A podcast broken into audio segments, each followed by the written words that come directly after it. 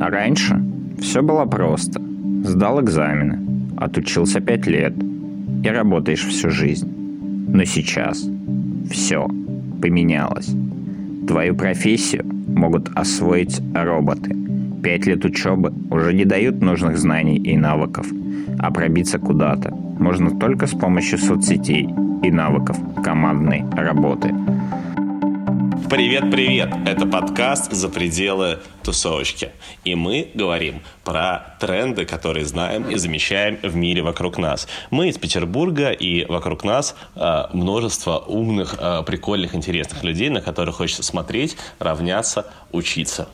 У нас сегодня четверо, необычно не трое, а четверо. Меня зовут Ваня, только что говорил Максим. Также с нами Дима и наш приглашенный гость Гашан. Гоша, представься. А, да, привет. Я тут проходил мимо, и меня позвали а, поучаствовать в подкасте. А, я выучился на юриста в сфере информационных технологий, и сейчас стараюсь уйти больше в информационные технологии. И говорить мы сегодня будем о том, как меняются профессии, что вообще происходит с людьми, которые где-то работают. Боже мой, э, Дима, ты взял какую-то глобальную тему, что происходит с людьми, которые где-то работают. Кто-то, наверное, страдает, кто-то получает удовольствие. И важный рецепт – ищите действительно работу, которая доставляет удовольствие.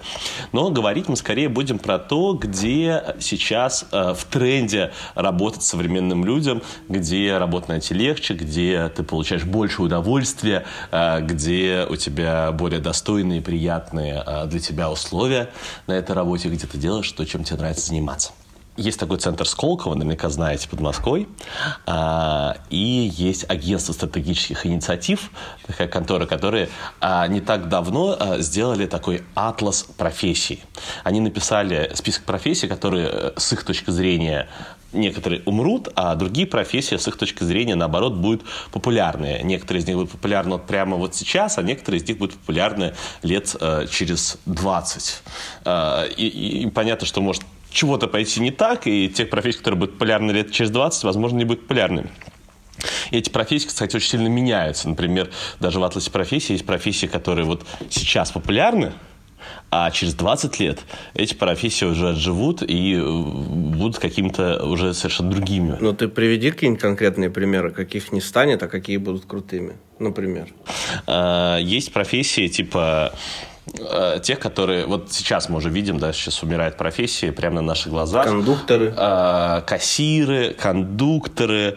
Э, в будущем, э, возможно, э, и, как говорят, из профессий скоро очень выбер, вымрут переводчики, нотариусы, логисты. То есть это те профессии, которые, э, которые достаточно легко заменить какими-то компьютерными технологиями. Да, еще на наших глазах, да, несколько лет назад э, мы еще не видели в магазине вот эти вот э, электронные кассы, где где один э, кассир на 84 кассы. А сейчас такое есть практически повсеместно. В большинстве э, сетевых магазинов такой, в крупных городах такой сервис уже точно есть. Вот. И э, есть этот атлас профессий, который делался в результате форсайта, когда две с половиной тысячи человек, часть из которых вместе там, с министрами э, плавали на кораблике реально по Волге, и они э, думали, думали, думали над трендами, которые будут в будущем. Что будет актуально, что не актуально а многие люди, с которыми мы сегодня будем общаться, читали этот атлас профессии и выбирали профессию, исходя из этих рекомендаций. И мы обязательно тоже скинем этот атлас профессий вам. А, смотрите внизу, изучайте, думайте. Это действительно очень важно. Как бы не ошибиться с профессией. Потому что многие люди, когда идут учиться, учатся, а через пять лет мир уже совсем другой, и уже совершенно никому не нужен юрист-консультант, или совершенно никому не нужен, возможно, будет бухгалтер. А, первый тренд про цифровизацию во всех профессиях. И тут как раз, опять же, у меня будет несколько вопросов к Гоше. А, Гош, ты изначально учился на юриста, а сейчас так или иначе все равно занимаешься IT и юриспруденцию куда-то, в общем, забросил. Нет, Гоша занимается марк- маркетингом, я думаю. Ну, просто в, э, в IT-компании, но так или иначе, я просто учился на программе «Право информационных технологий и интеллектуальной собственности». И, а, и слово «право» никто не заметил в твоем дипломе, когда ты устраивался на работу. Очень странно, но я об информационных технологиях узнал, когда учился на этой программе, чуть глубоко, а архитектура интернета, как, устро... ну, как устроен интернет, да, как он появился, как это функционирует, что такое IP-адрес, какие-то простые вещи, вот. И это нужно было знать юристу, потому что это все урегулировано законами, и нам нужно было понимать, как это работает. Вот. И на этой программе у меня пришло понимание того, о, о каких-то базовых вещах э, в интернете и так далее, в интернет-маркетинге даже. И я понял, что мне больше интересно именно заниматься информационными технологиями или каким-то менеджментом в этой среде. Но я пока себя еще ищу, э, вот, э, а не правовым регулированием этой деятельности. Окей, давай с простого вопроса начнем. Как ты можешь объяснить, что такое цифровизация бизнеса? Цифровизация бизнеса — это когда вы а, часть процессов, а, которые у вас выполняют люди, а, вы заменяете их на либо программы, которые выполняют, там, допустим, умственные задачи, там, допустим, то, те же самые подсчеты, вычисления и так далее, либо вы там заменяете какие-нибудь, ну, это уже роботизация, когда вы там ставите какие-то станки. которая уничтожает рабочие места. Э, не уничтожает рабочие места, а позволяет, допустим, собирать информацию с различных э, там, этапов э, тех или иных бизнес-производств. Благодаря вот твоей компании, да, которая занимается оптимизацией э, управленческих процессов, э, вот эта оптимизация касается того, что людей меньше – становится на работе? У людей становится меньше рутинных задач, как минимум. То есть вы способствуете удешевлению бизнеса? Ну, вместо двух рабочих можно будет иметь одного рабочего. О, я говорю, ну, уничтожаешь ну, рабочие мне места. Кажется, мне кажется, что история в другом. Это знаешь, когда э, стали появляться автомобили, и извозчики тоже думали, что сейчас они все лишатся работы, потому что... Ну, все лишились работы. Нет, дело в том, что после того, как появились автомобили, оказалось, что кто-то должен обслуживать автомобили, кто-то должен ремонтировать, кто-то должен работать водителем, кто-то должен работать на заправках. Я с тобой совершенно не соглашусь. Мне кажется, что это совершенно некорректная аналогия. Почему? Потому что когда автомобили проходили на смену извозчикам, то э, сразу же вот этот сервис докинулось огромное количество людей работать, потому что труд был в основном людской, и автомобильный сервис был э, таким, да, что туда приходили чем больше, все больше, больше, больше работать людей. И вот, например, сейчас да, водитель – это одна из самых популярных профессий да, в современном мире. Но сейчас тренд совершенно другой. Сейчас люди задумываются, э, как же сделать так, чтобы не работало, э, чтобы люди не работали максимально или работали в каких-то творческих областях, да, но чтобы э, вот все технические вещи да, выполняли компьютеры. И одна из вещей, которая есть в философской мысли сейчас, а как быть в мире, когда в принципе многие люди могут позволить себе не работать. Да, и сейчас, например, да, вот эти истории про обсуждение безусловного базового дохода, да, то есть а, денег, которые тебе просто так даются, да, вот просто потому, что ты там живешь в той или другой стране, на той или другой планете, не знаю.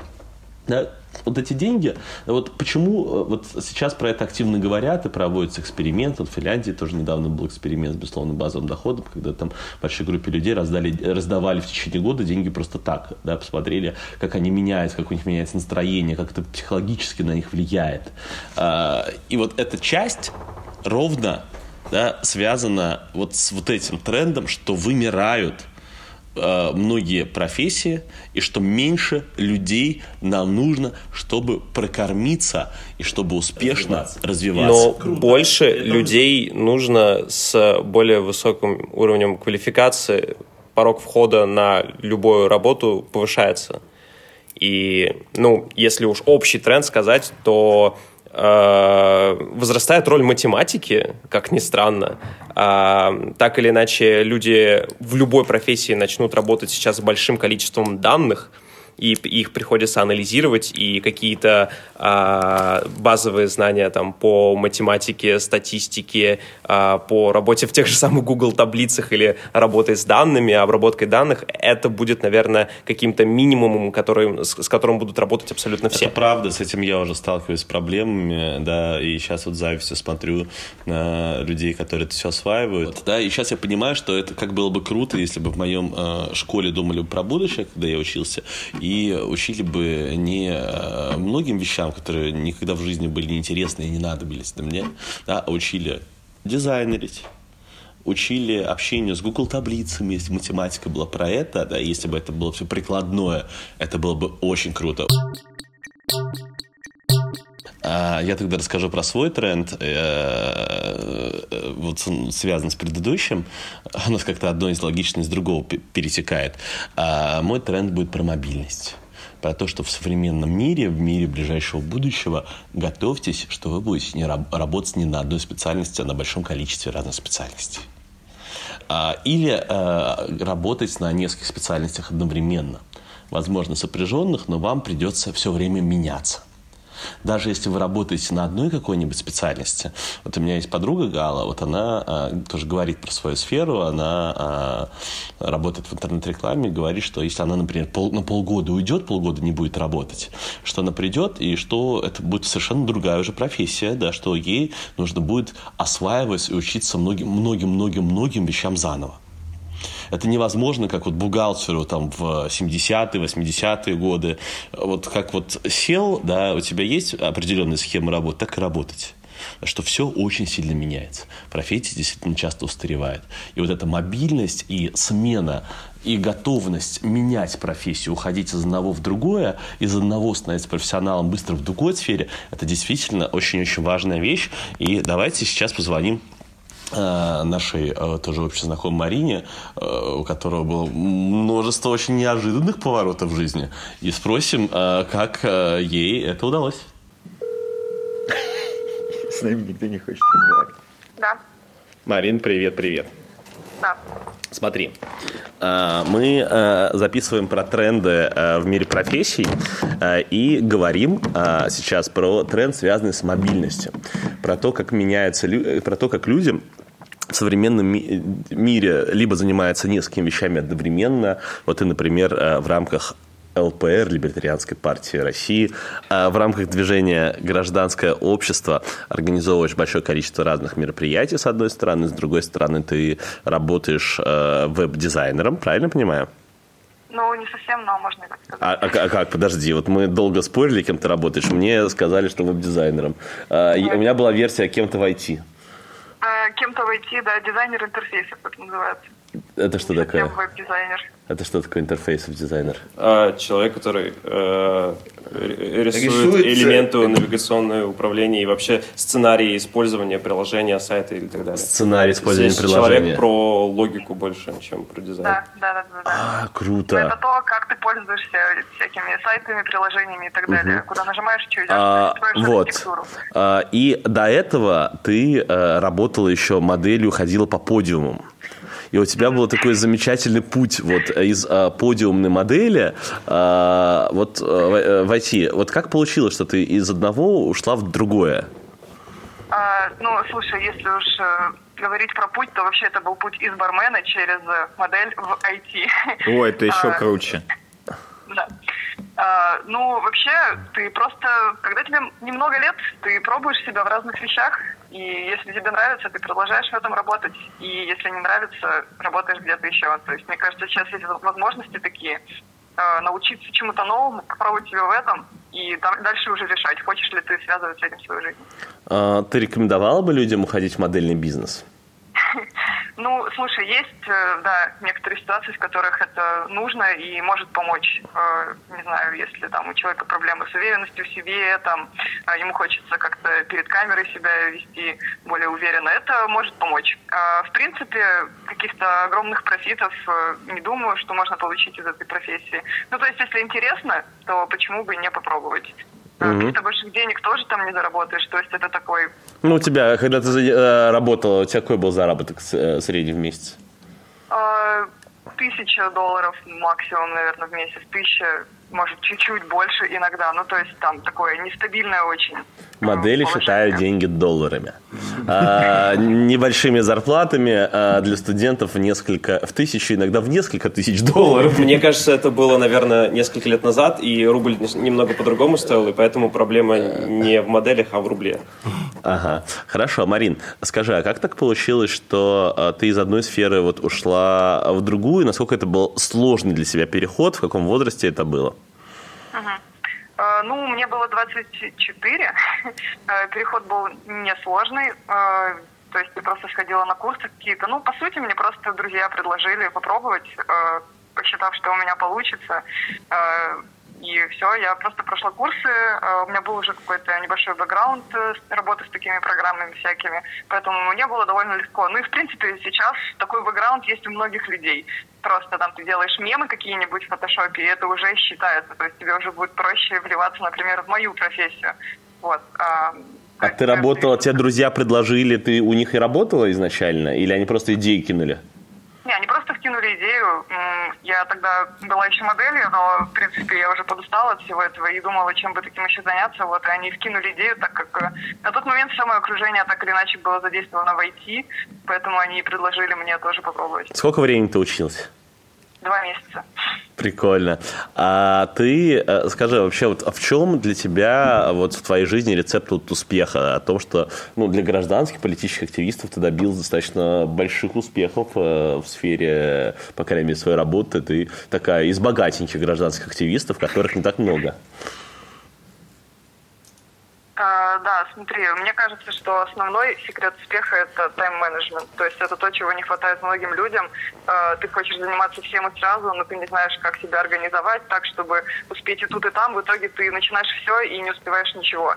А, тайм-менеджмент – это такой же скилл, как и все остальное. Э, не стоит воспринимать его как должное, и его нужно развивать, и нужно над этим работать. Там, вплоть до того, что есть книги, обучающие видео и так далее. Мне кажется, это главное, потому что на одном желании и амбициях далеко не уедешь едешь. Это и к основной работе относится, и к активизму, и, в принципе, к чему угодно. Uh, у меня есть вопрос один. Uh, ну, есть стереотип, что uh, лайфстайл там модели достаточно беззаботный, поездки и так далее. И почему ты решила его променять на достаточно монотонную работу по отрисовке интерфейсов? Ну, смотри, я тут только за себя могу говорить. То есть изначально я пошла работать моделью, потому что хотела покататься по миру, а у меня не было на это денег. Все, это была единственная мотивация. А, при этом мне всегда хотелось работать и зарабатывать деньги головой. То есть э, думать над чем-то, решать какие-то конкретные задачи. Вот, поэтому я покаталась, я выполнила свою цель, э, закончила с этим и пошла заниматься тем, чем, в принципе, всегда хотелось. Марина, при а, встрече расскажу тебе про автостоп. Как можно кататься по миру и не быть моделью? А, Марин, а по поводу тайм-менеджмента, вот а, у тебя как бы получается сейчас много всего. Как у тебя устроено? Сколько часов, допустим, работа, и сколько там а, вот это гражданский активизм, и как бы как это вообще устроено? А, смотри, а, по часам это, в принципе, сложно как-то разбить. То есть обычно, если смотреть на конкретные часы или там в день, то есть нет такого распорядка, что вот там с 9 до 6 я там занимаюсь работой, а потом чем-то еще нет. Это, по сути, просто какое-то а, какое количество задач. И когда у тебя есть время свободное, например, даже в течение рабочего дня, ты там доделал какую-то задачу по работе, и у тебя есть время сделать что-то не по работе, ты делаешь. По сути, как это все менеджерится? У тебя есть, так скажем, какая-то доска, с задачами, э, может быть виртуальная или может быть физическая, где ты там стикеры клеишь, э, где ты пишешь, что тебе нужно сделать, ты примерно понимаешь, сколько у тебя времени на это уйдет, там два часа, день и так далее. Э, вот. И когда у тебя есть время, ты просто берешь задачки эти и делаешь их и переносишь. Вообще есть такой подход, методология, которая используется не только в разработке софта, но и в принципе в, так скажем, управлении людьми и проектами. Scrum, Agile и так далее. Это то, что можно и нужно применять в принципе, к бытовой жизни. То есть это отличная возможность разбить все, что ты делаешь на задачи, на подзадачи, и максимально не, не, не. Здесь ты просто не отделаешься. Расскажи, пожалуйста, э, про э, э, вот э, я вместе с Грефом и с тобой вот мы очень пропагандируем agile. Э, расскажи, пожалуйста, в нескольких словах, что это такое. Agile, ну вообще это так скажем, есть э, гибкие методологии разработки. Что это такое? Это когда у тебя нет видения, что ты хочешь получить в конце, но у тебя есть какое-то понимание, что ты хочешь получить на коротких промежутках времени. То есть э, тут легко понять в сравнении с тем, как бы чему это противопоставляется вообще. Раньше вещи разрабатывались, так, ну, это назывался подход waterfall. То есть просто ты планируешь что-то, ты знаешь точно, что у тебя будет в конце, у тебя все расписано два года вперед, в итоге, когда у тебя продукт выходит, он не актуален на рынке, он никому не нужен, и ты не получаешь той прибыли, на которую рассчитывал. В противопоставление этому появилась, появились гибкие методологии, э, то есть ты планируешь не на два года вперед, а на неделю вперед. И у тебя каждую неделю могут задачи обновляться, может появляться что-то новое, то есть уже в процессе разработки ты э, так скажем, меняешь свой финальный продукт. То есть на выходе ты никогда не получишь то, что планировал в самом Ну начале. да, и как мы хорошо. хотели сделать курс подготовки ЕГЭ, а сейчас они перешли в курсы для видеомейкеров. Юристы ужасно ненавидят agile, потому что тебе нужно в договоре, допустим, подряда написать результат работы, а какой результат работы никто не знает.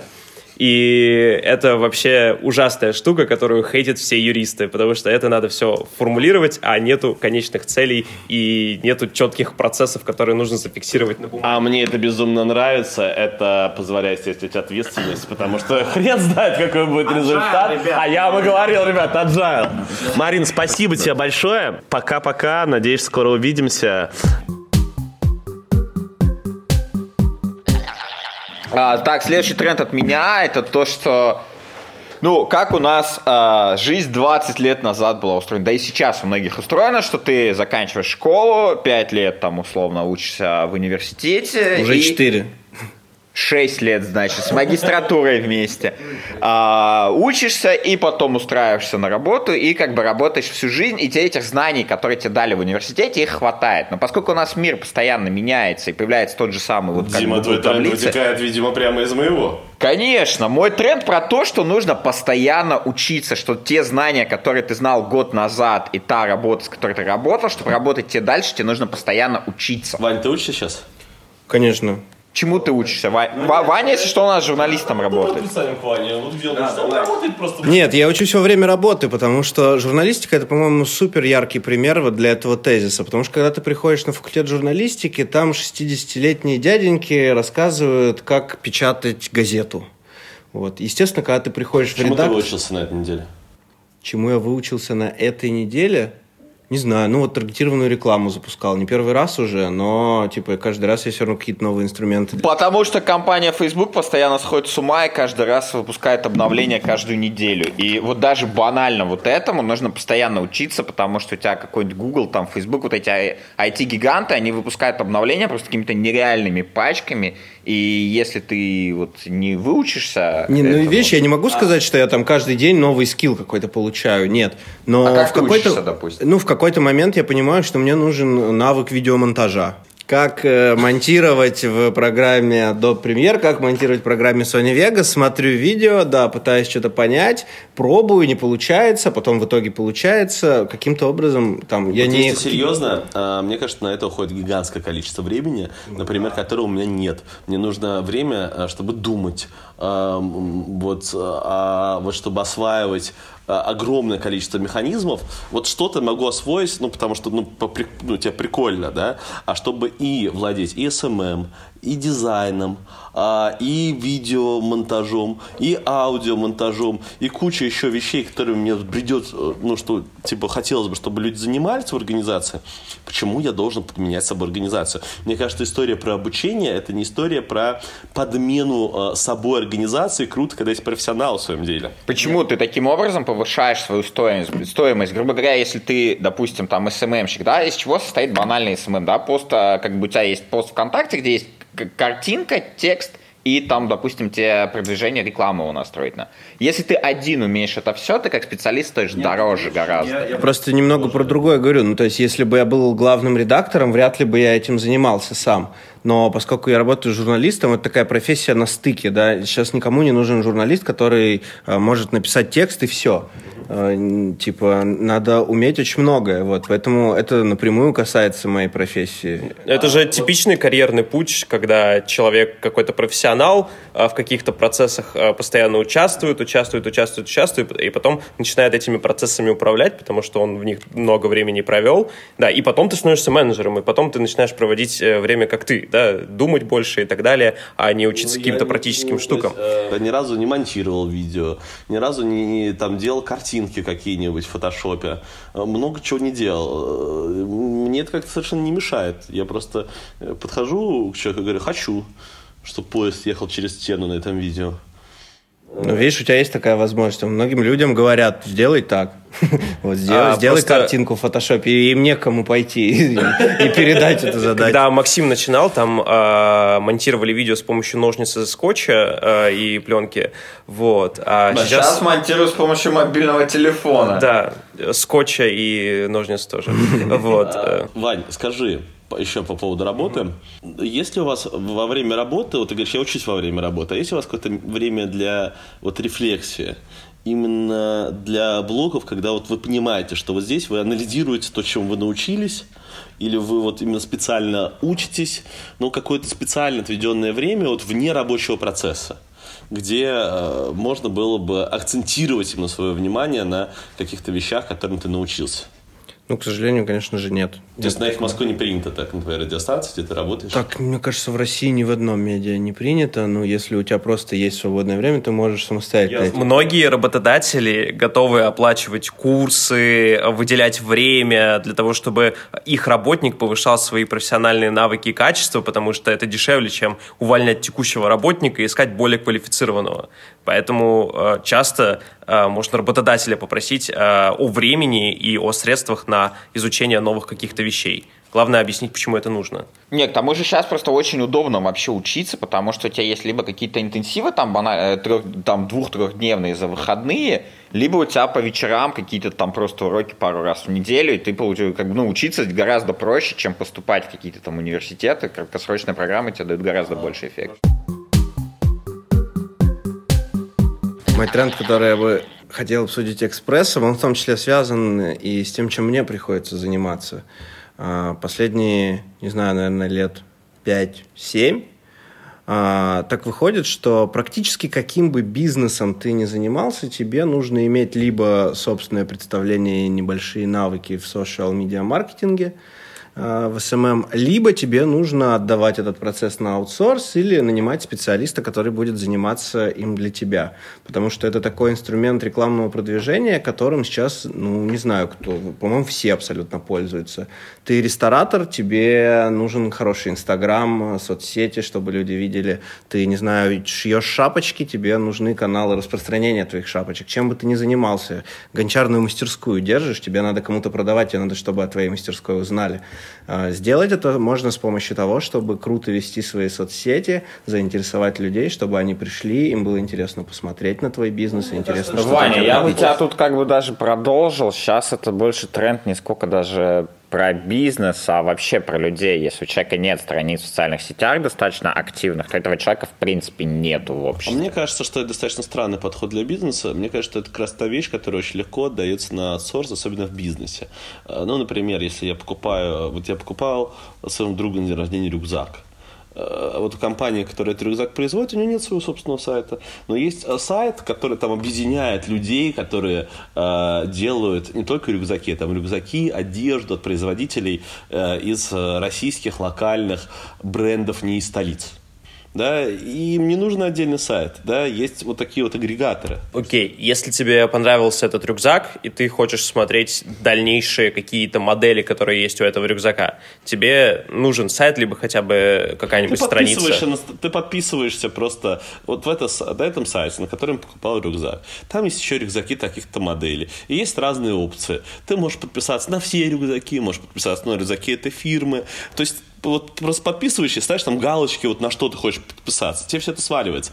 Это ровно на аутсорс просто отданный э, продукт. Поэтому, мне кажется, история э, в будущем, да, вот про, типа, у каждого будет там свой бренд, у каждого должен быть э, свой Инстаграм, да, это история про текущий момент. Э, понятно, что разные люди будут на разном хайповать, да, и если ты бизнес, тебе главное быть заметным, да, и а, вряд ли ты будешь заметным, делая, э, делая то, что делают все, э, при том, что раскрутиться на супер большую аудиторию тебе, ой, как сложно, и ой, как дорого. Тебе легче объединяться, да, и э, раскручиваться уже э, в коалиции вместе с какими-то другими брендами. Мой тренд, э, я, в принципе, тоже его уже озвучил раньше, это про отход от специальности, где требуется автоматизация. Если вы хотите если вы хотите работать бухгалтером, юрисконсультом, нотариусом, переводчиком, или хотите вести лекции в университете, знайте, ваши специальности умрут э, нужен один хороший лектор на Ютубе, э, и не нужно много по этой теме э, низкосортных э, лекторов э, в разных вузах, курсах э, ГИБДД, и так далее, и так далее, и так далее. Что-то заменит компьютеры, что-то заменит э, один э, человек, который говорит на Ютубе, Э, такой мир будущего. Но нужны люди, которые э, обращают внимание на людское, которые занимаются творчеством. Если вы, например, как я, занимаетесь не лекциями, а интерактивными методами занятия, разными ролевыми играми, э, разными групповыми упражнениями, да, где знания вкладываются через такой интересный процесс взаимодействия, пока вы решаете какие-нибудь задания, вы будете востребованы и нужны. А я не согласен с Максимом относительно лекторов. Как мы уже говорили, прошлый тренд о том, что все у нас меняется. И если вы будете лектором, то вы будете постоянно давать лекции и постоянно их обновлять. Вы не запишете какую-то одну лекцию, которая будет использоваться несколько лет. Конечно. Нужен, а, просто смотри, просто а, на много-много человек достаточно одного, одной Екатерины Шульман. Екатерина Шульман научит тебя и меня лучше политологии, чем твой из твоего ранхикса никому не нужный лектор-политолог. Максим, если Екатерина Шульман будет выступать только на Ютубе, а не ездить по стране с лекциями, то толку от лекции Екатерины Шульман на Ютубе не будет никакого. И... Потому что лекция это у тебя не просто а рассказ, когда тебе просто дали знания. Это в том числе и ответы на вопросы, в том числе беседа, которую ты никак не заменишь. Не, вы спокойно можете обсудить эту лекцию с кем-нибудь быть. Да? А семинарские занятия останутся. Да, а, вот на, э, ну, то есть, смотри, э, просто фишка в том, что э, глобально вот одна, можно сделать одну крутую лекцию на большое количество людей, и она будет достаточно качественной и дешевой. Качественный в что ее будет интересно слушать. Другое дело, что лекция в принципе неэффективный способ передачи зданий. Это такое вот эти, как устные былины рассказывать. Да? Ты не запоминаешь хорошо информацию, когда тебе ее просто в монотонном режиме говорят. Да, и, в принципе, я очень надеюсь, что в современном мире, э, что в ближайшем мире ближайшего будущего лекция, ну, вот, будет вымирать как жанр.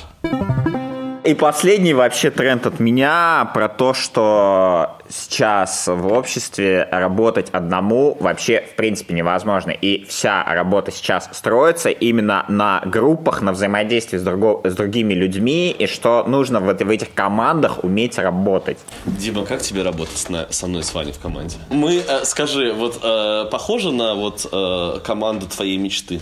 Нет. Потому что а, от вас э, постоянно надо, ну, то есть, как получается так, что постоянно нужно что-то вытягивать, что-то там, э, то есть, как бы нужно очень много ресурсов вкладывать, чтобы эта команда как бы работала. А, как, ну, а нормальная команда не да, должна работать по принципу, что всем все как бы интересно, все заинтересованы в общем результате, и в итоге вот этих вот вложений на то, чтобы связать эту команду и делать их постоянно, а в хорошей команде такого не должно происходить. Ну, ты выполняешь функцию тимлида в этой команде, ты драйвишь все процессы. Ну, вот как бы когда тимлид э, и еще как бы куча всего на него сверху, это, конечно, сложно. А когда команда вот по принципу такого равноправия, когда, то есть, ну, нету сугубой иерархической структуры, да, тогда как бы, ну, гораздо прикольнее. Гораздо а ты видишь у нас иерархическую структуру? Ну, если у тебя структура предпочитает, э, предполагает наличие тем лида, значит, у тебя структура и иерархическая.